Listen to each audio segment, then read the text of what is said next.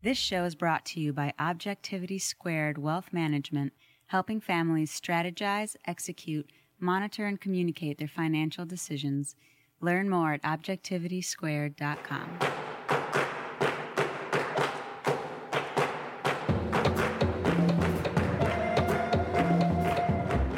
Call to Adventure, hosted by Alexopoulos and John Duckworth. An exploratory conversation about facing the unknown. An opportunity to discuss those pivotal moments that illuminate new paths and reveal deeper purpose and meaning in our lives.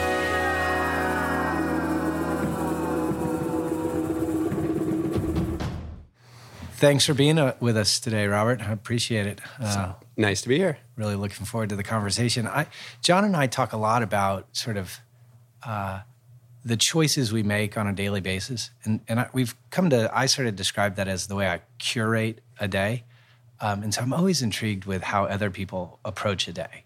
And I have to say, when I looked at the way you approach it, was quite different than anyone else. talk, talk to me about how you how you approach a day. So I have a, a, really strong belief that like everyone should just be following their own internal compass, and the more we listen to our instinctual, you know, side, the more we just kind of do what we're supposed to do, and don't need to question it or be so cerebral about it. Um, at the current moment in life, uh, I find myself desperately wanting to be a full time painter because it's it's passion, it's easy, it's it's what calls me each day.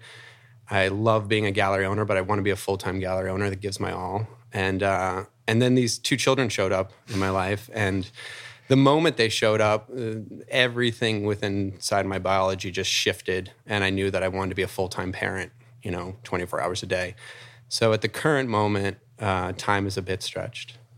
Uh, I'll wake up at five thirty or six, or my wife will wake up and we'll, we'll play for an hour or two till my three year old daughter goes off to uh, school, and then come back, maybe get like a forty five minute, half hour nap, and then we just play with each one of them, try to imagine, try to uh, show them that their imagination is probably the foundation for the, the rest of their life. I have a strong belief in that. And um, so we just go at it all day long with a focus on them, try to give them a lot of independence as well, but kind of be in the vicinity so that they know that we're just there.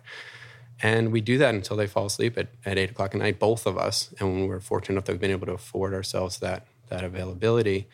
Hmm. And then we go into the studio and we work till you know, one, two o'clock in the morning and then start the process over. And when the gallery calls us during the days that we're not actually heading to the gallery, which is now only two or three days a week, uh, one of us will jump into the studio, get some things done, and then the other one will shift off. But the idea is to kind of give them in these beginning years this foundation that we are there, available, and you know, a, a part of their foundation 100% of the time. Well, I'll tell you what, that's in my experience. I know, Alex, you can attest to this as well. There's no substitute for time spent. Oh, yeah. Especially in the beginning, you know, from all the sort of child development um, books that I've looked into, you know, the first five, six, seven years of life, you know, uh, is the, the foundation for the rest of your children's life. Well, and, it, and it's the blink of an eye you know, like yeah, and everybody all says the that cliches yeah. that are given to you are so true. I know, you know I mean? and I it's know. like they're like your heart will grow ten times the size. I'm like, it did. And then like you'll have a second, and you don't think it could possibly get any bigger, and it does. It doubles, and you're like, all that stuff that everybody told you is so true, including like sleep now, because that's done. Like you're you're not getting that back again.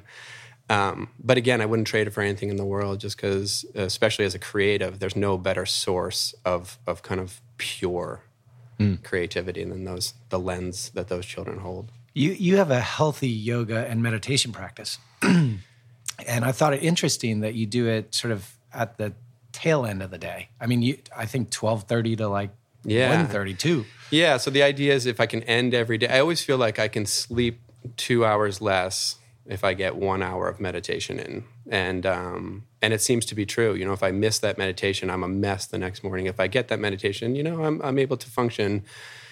Uh, I also think that that you know my my deepest spiritual side exists in those hours. You know, it's it's easy to be quiet and with oneself and kind of aware of of the moment that you're participating in during those hours. So it seems to come rather easy. I also think yoga is kind of becomes slightly spiritual at that hour as well. You know, it's it's quiet. The whole family is asleep. Sometimes Megan's up with me. We do it together, which has been great. Um, but I feel like you know I like to practice things like Yin yoga, where you can get really deep into a stretch, and you know all of a sudden it, it's almost meditative in itself, and seven minutes have gone by, and you're you're so far into something that you were worried you may not actually be able to recover. do you do so? I mean, it's interesting as you say that. My, you talked about your day and the way you curate it, and that everybody ideally would would curate their day in the way that suits them best. And I've found that that's where I am, in particular with my yoga practice, which is I don't plan anything and I do it at home yeah. most of the time. And it just kind of unfolds one thing at a time. And sometimes I find myself in this position and I'll, I'll be like, how did I get here? Yeah. I don't remember how I got here. And, but this is the right place to be right now. Well, anytime you're listening to your body, I feel like it does kind of tell you where you want yeah. to go. And, uh, you know, I tend to stand as a painter Oh, and you realize the occupation is not the best on the body. You know what I mean? Especially like I used to be so with before children, I would I would spend sixty hours a week standing in a single location painting, and you realize you know a decade goes by and it's not just standing. Though. I mean, it's it's standing in, particularly when you're a hyper realist painter standing and at very, very almost rigid like yeah. because you have to be so in control of what you're doing with a very fine tipped brush, right? Yeah, exactly. Yeah. Another another th- question that we always ask is, um, you know, what book currently sits on your nightstand? And I thought your response to that was also very intriguing because um, you said none. Yeah, it's it's it's dreamy to think of like a, a hot cup of coffee and a book you know because again at this time it's kind of like you just wake up and i'm amazed how children it can be like 5.30 in the morning and they like their eyes wake up and they're like let's dance. And you're like really? You know like that's how you want to start the day is just you know with this jet propulsion into this enthusiastic way of being. But that's that's just the way it is. So the idea of reading a book is it's wonderful to dream about and think about coming back. And at one point, it was one of my favorite activities because I felt like I was, you know, feeding my soul while doing so. And at the the current moment, I just I realized in, until these children are are kind of on their own, just a little bit more, I'm willing to sacrifice the the time. But it does amaze me because I, I, did the count, and you know, it was plus 500 something days. I thought I've that was beautiful had too. A, had you a book in my hand. You, mm. you didn't say you didn't say since they arrived three years ago. Yeah. You said since Bear arrived yeah. 567 days yeah. ago. Well, uh, every photo I take of them is so I call them. There's a little a term. Uh, I, as an artist, I, I, built a little logo for my children. So Bear is a bear and Tay is a hummingbird. So I built this little animal called a humming bear. And so every photo I've taken of them since their birth, which is an obscene amount of photographs, is titled Humming Bear Day whatever. So oh, all I had to okay. do was the most Pretty look at the most to... recent photo when it was, you know, Humming Bear Day 567 or I think it's okay. 575 now. That's beautiful. Yeah. Right on. Walk walk us back through uh you know, you're 17 years old. Yeah. Uh, probably like a lot of 17 year olds sort of unaware of the the important things in life, sort of very self-centered as you described. Um, and you had an event with your family that yeah. sort of rocked your core? So I grew up in this this beautiful circumstance in the sense that my parents really did very much what I'm trying to do, where they they bought this little this beach club, and it was like this campy beach club that had you know the buoy line was made of milk jugs, and we did swim lessons, and there were picnic tables and a little creek to go fishing in, and it was this mother's beach you know so we had about 200 members and every single one of them drove a minivan of some color and shape. And my grandfather worked the gate and my grandma worked the snack bar and all the kids were lifeguards. And it was this this place and, and at the end of days when they ended up selling it you know that they kind of revealed to us that over 20 years they made like you know $4000 a year working from memorial day to labor day seven days a week. And their idea was to just give their children this space to have their childhood. So, having parents like that, they were loving, they were wonderful. I had f- three siblings, a big Roman Catholic family. I'm the oldest of like 32 cousins on, on um, both sides.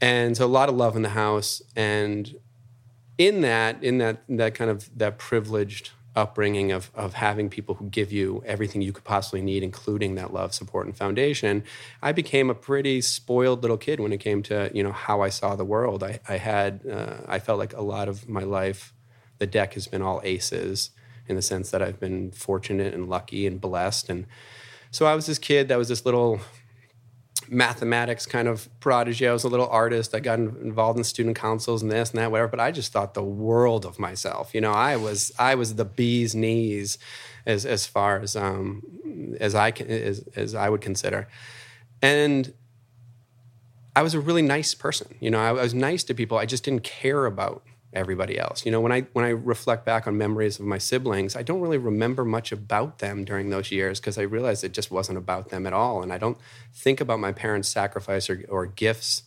I only think that they were there to kind of serve me.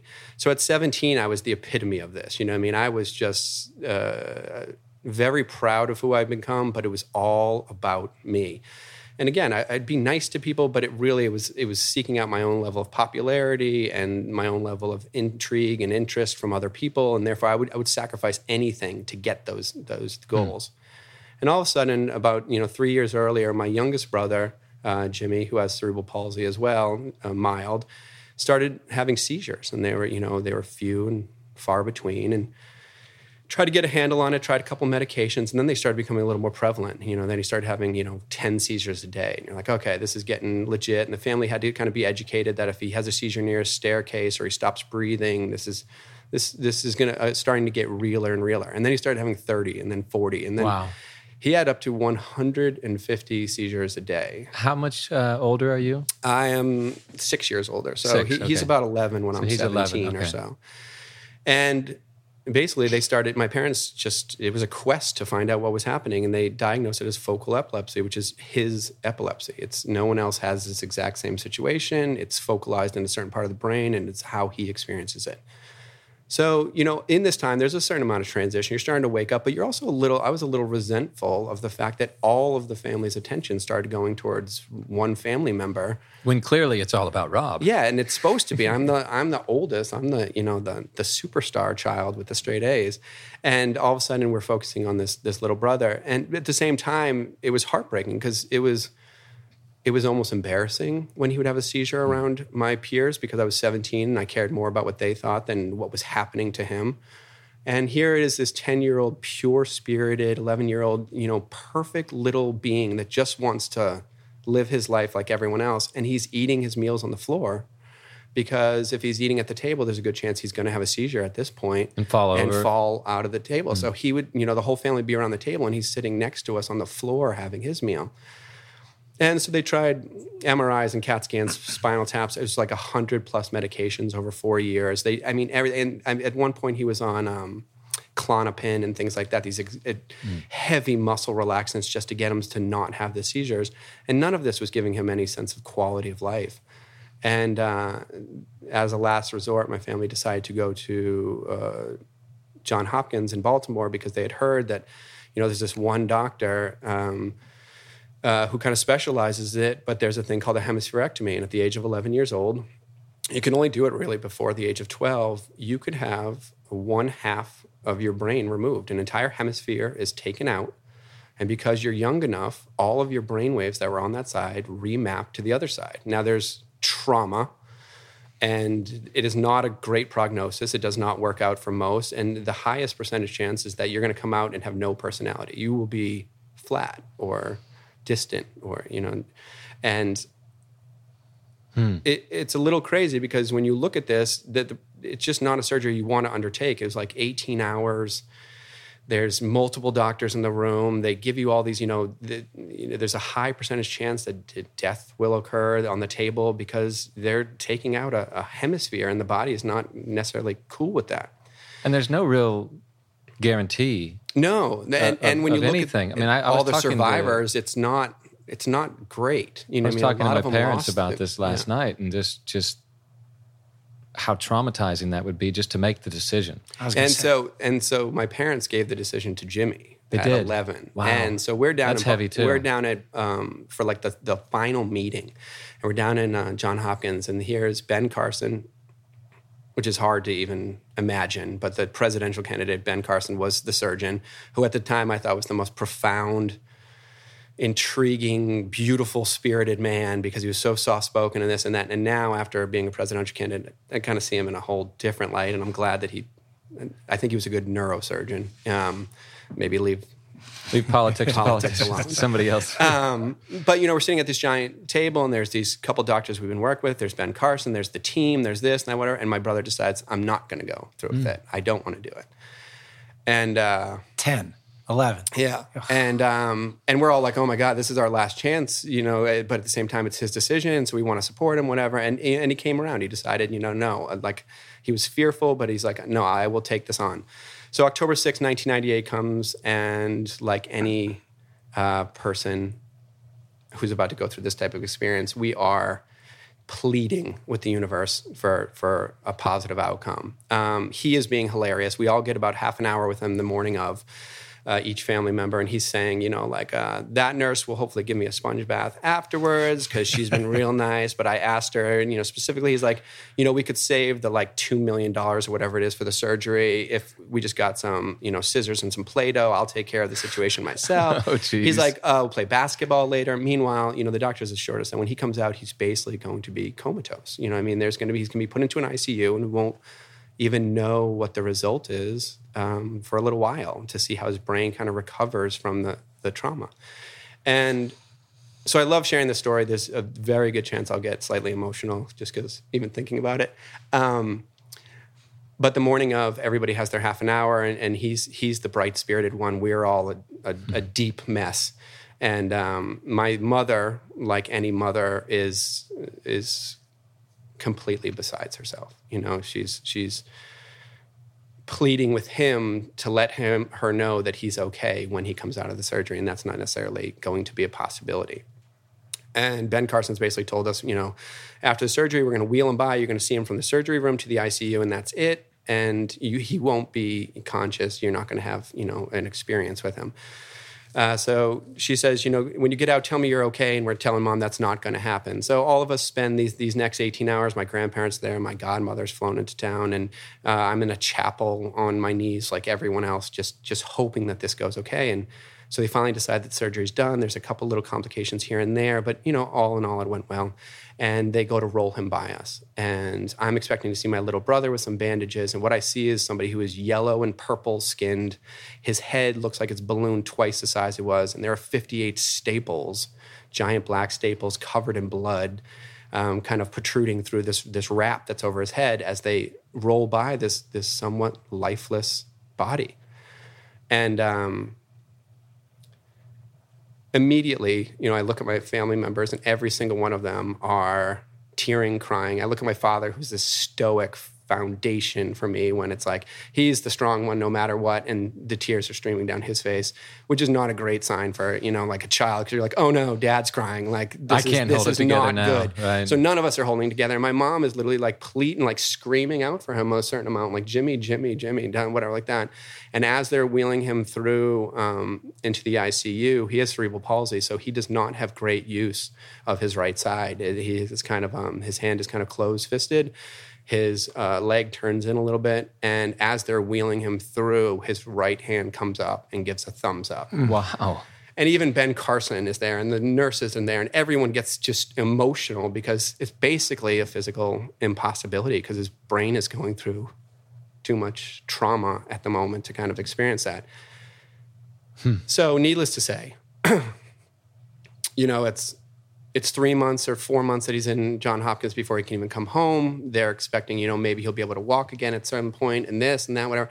By the end of the year, he is graduating junior high, and he has made it back. My, uh, my uh, father is is with him literally twenty four seven in Baltimore, and if he wakes up for five minutes, he works with him for five minutes, uh, round the clock. So he would basically come to consciousness stay there for a few minutes, and then he would just pass right back out. But every single time he woke up, my father was standing right there. And what was neat is about three months, I went home and took care of the kids. My parents stayed there. So I was 17. I had my three, my uh, two other siblings, and I took care of them for a few months while I was a senior in high school. And um, I went down to visit finally after about two months to check on him, and, and I see this brother who has a very crooked half smile because only about one side is working at the time. He's got this huge pillowy skull where you can push into his skull like two inches because uh, there's all this fluid that's filled in there, and it's it's just crazy. And uh, the doctor comes in and says, you know, we're going to do some cognitive testing, Jimmy. We're going to ask you some really basic questions today. Remember, if you don't know, it's not a big deal, but we're going to ask you some some questions. And my brother's always been kind of a funny kid, so I'm standing there, and the doctor says, you know, Jimmy, what's two plus two? And he goes, anyone with half a brain knows that. Oh, And immediately I was like, oh, he'll be fine. Like I don't even need He's- to worry he's anymore. there. Like he's he's in there, and like if that response comes and we're early on, then then everything's gonna be good. And it is amazing. He had you know My pretty much a hundred percent full recovery. He he lost his peripheral vision, which was guaranteed. And other than that, I mean, he had like little hiccups. They said, you know, like he didn't know what a chocolate chip cookie was. And you're like, all right, that's a great thing to be reintroduced to. it's you know what I mean? absolutely phenomenal. but it's amazing that you know if you look at an MRI of his of his head, there's just just just half a brain in there, Wow. and the other side fills with what's you know similar to like an amniotic fluid.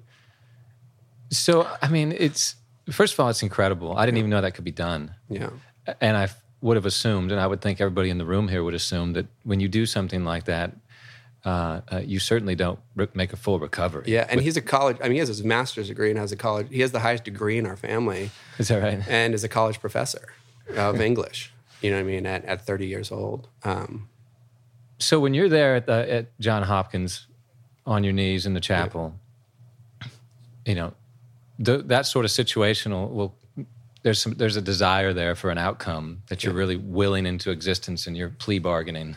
I'll do this, I'll do that, you know, make this happen.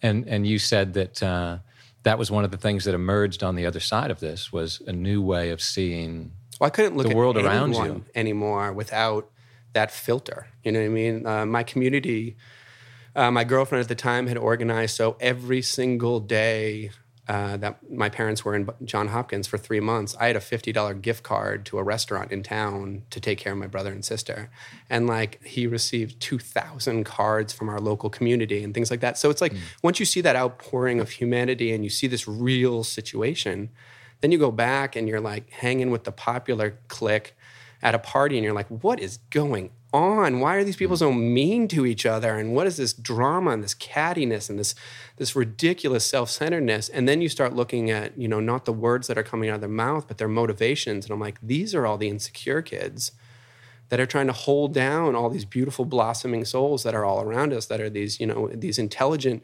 creative minded kids that are you know uh, all you know this this whole other kind of brethren of real kids that are kind of being held back by this these social politics at school so i was immediately just done with that and that all happened just, it just, right away. in a minute it was just like a veil you went back and, it- yeah exactly yeah, and yeah. everything just became just you could see what was false and what was true It's one of the so things we talk easily. about so often is is that you know I, I never will or would wish somebody to go through a traumatic experience.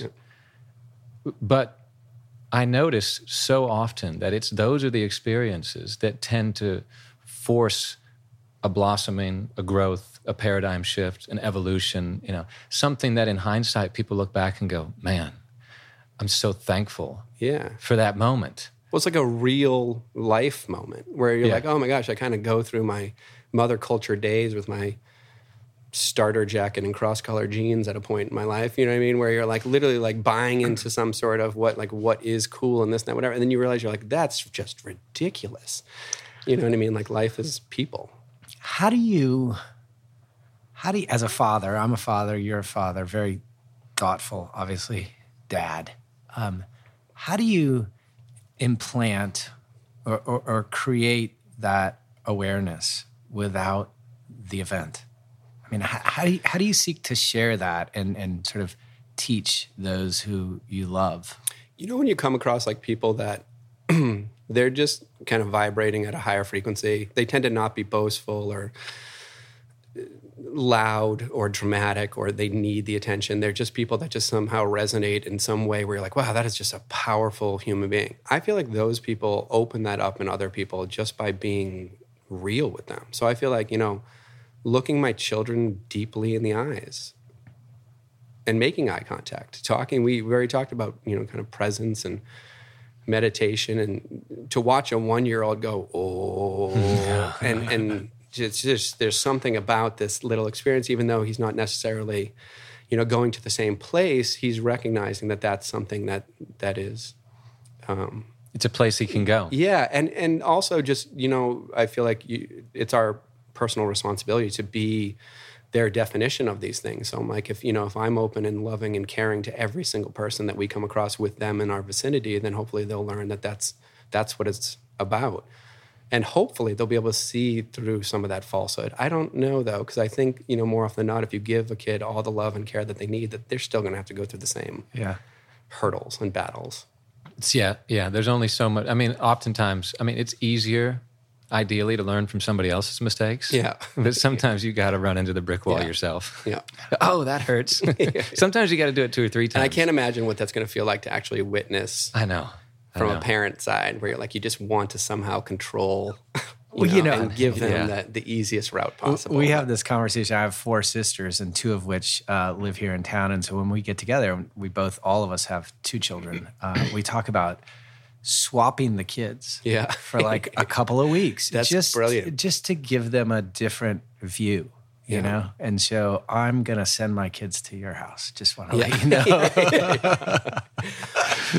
what a beautiful place to grow to grow up. Our house is it's it's kind of neat. I, my because my parents' house was the place where everyone came. So you know, I have three siblings, but they always invited all kids to be there. So because we had this beach club, and this house that my parents had created, at any given day there'd be like 26 kids there because all four siblings, you know, had their friends there, and why would you go anywhere else? And so now I have this deep desire to have that house. So like in the past couple, I built my daughter a, a, a small house in the backyard.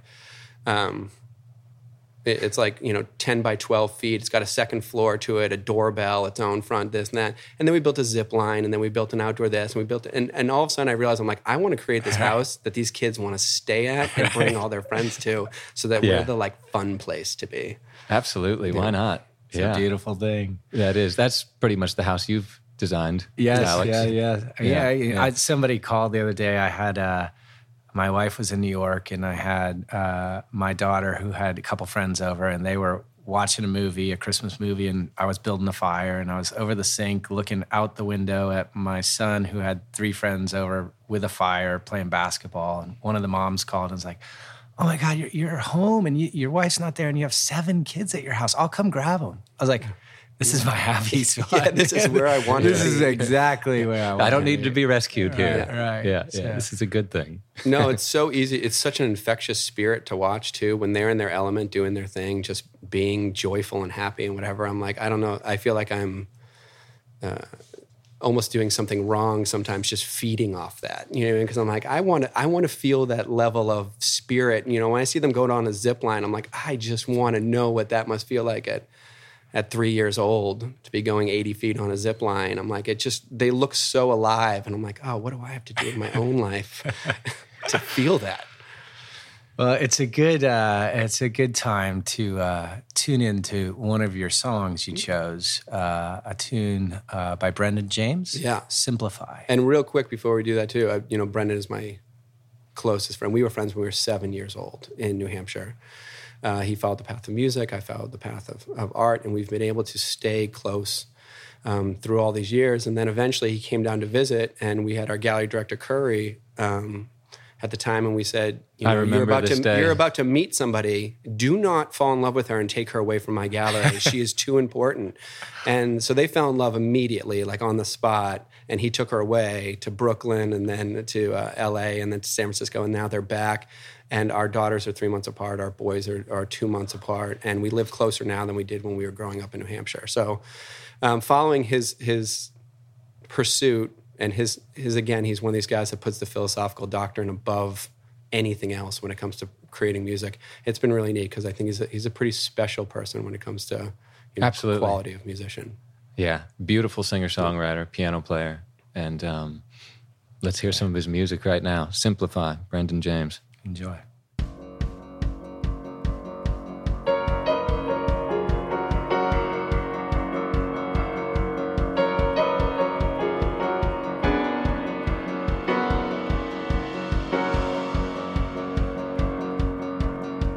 visionaries, too many blind illuminaries, too many castaways out begging to be saved. There's too many money chasers ganging up on Mother Nature, creature comforting our paradise away. Oh, but who am I to say? I've just been born today in a cabin to myself out in the redwoods. My word straight to God, or what I think is God. I know another way out if we all could stop for a minute wipe the progress from our eyes and stare at the setting sun that holds us here alive and dream like we've never dreamed for less, not more this time. You are my ally.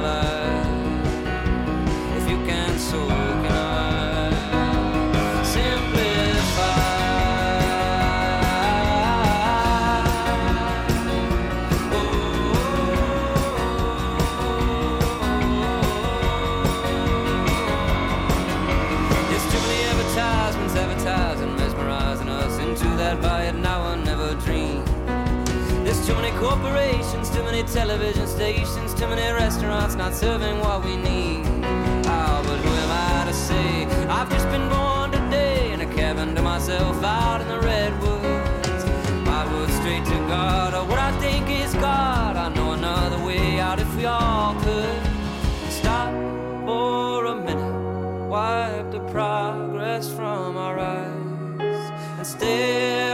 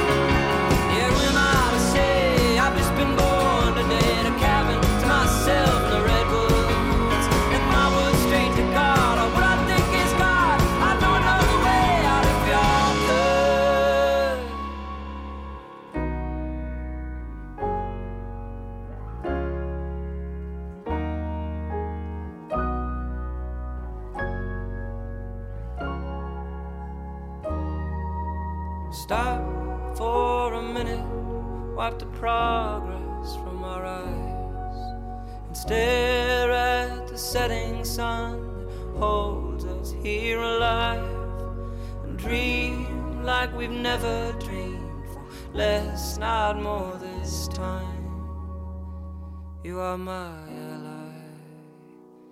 If you can, so can I. Simplify.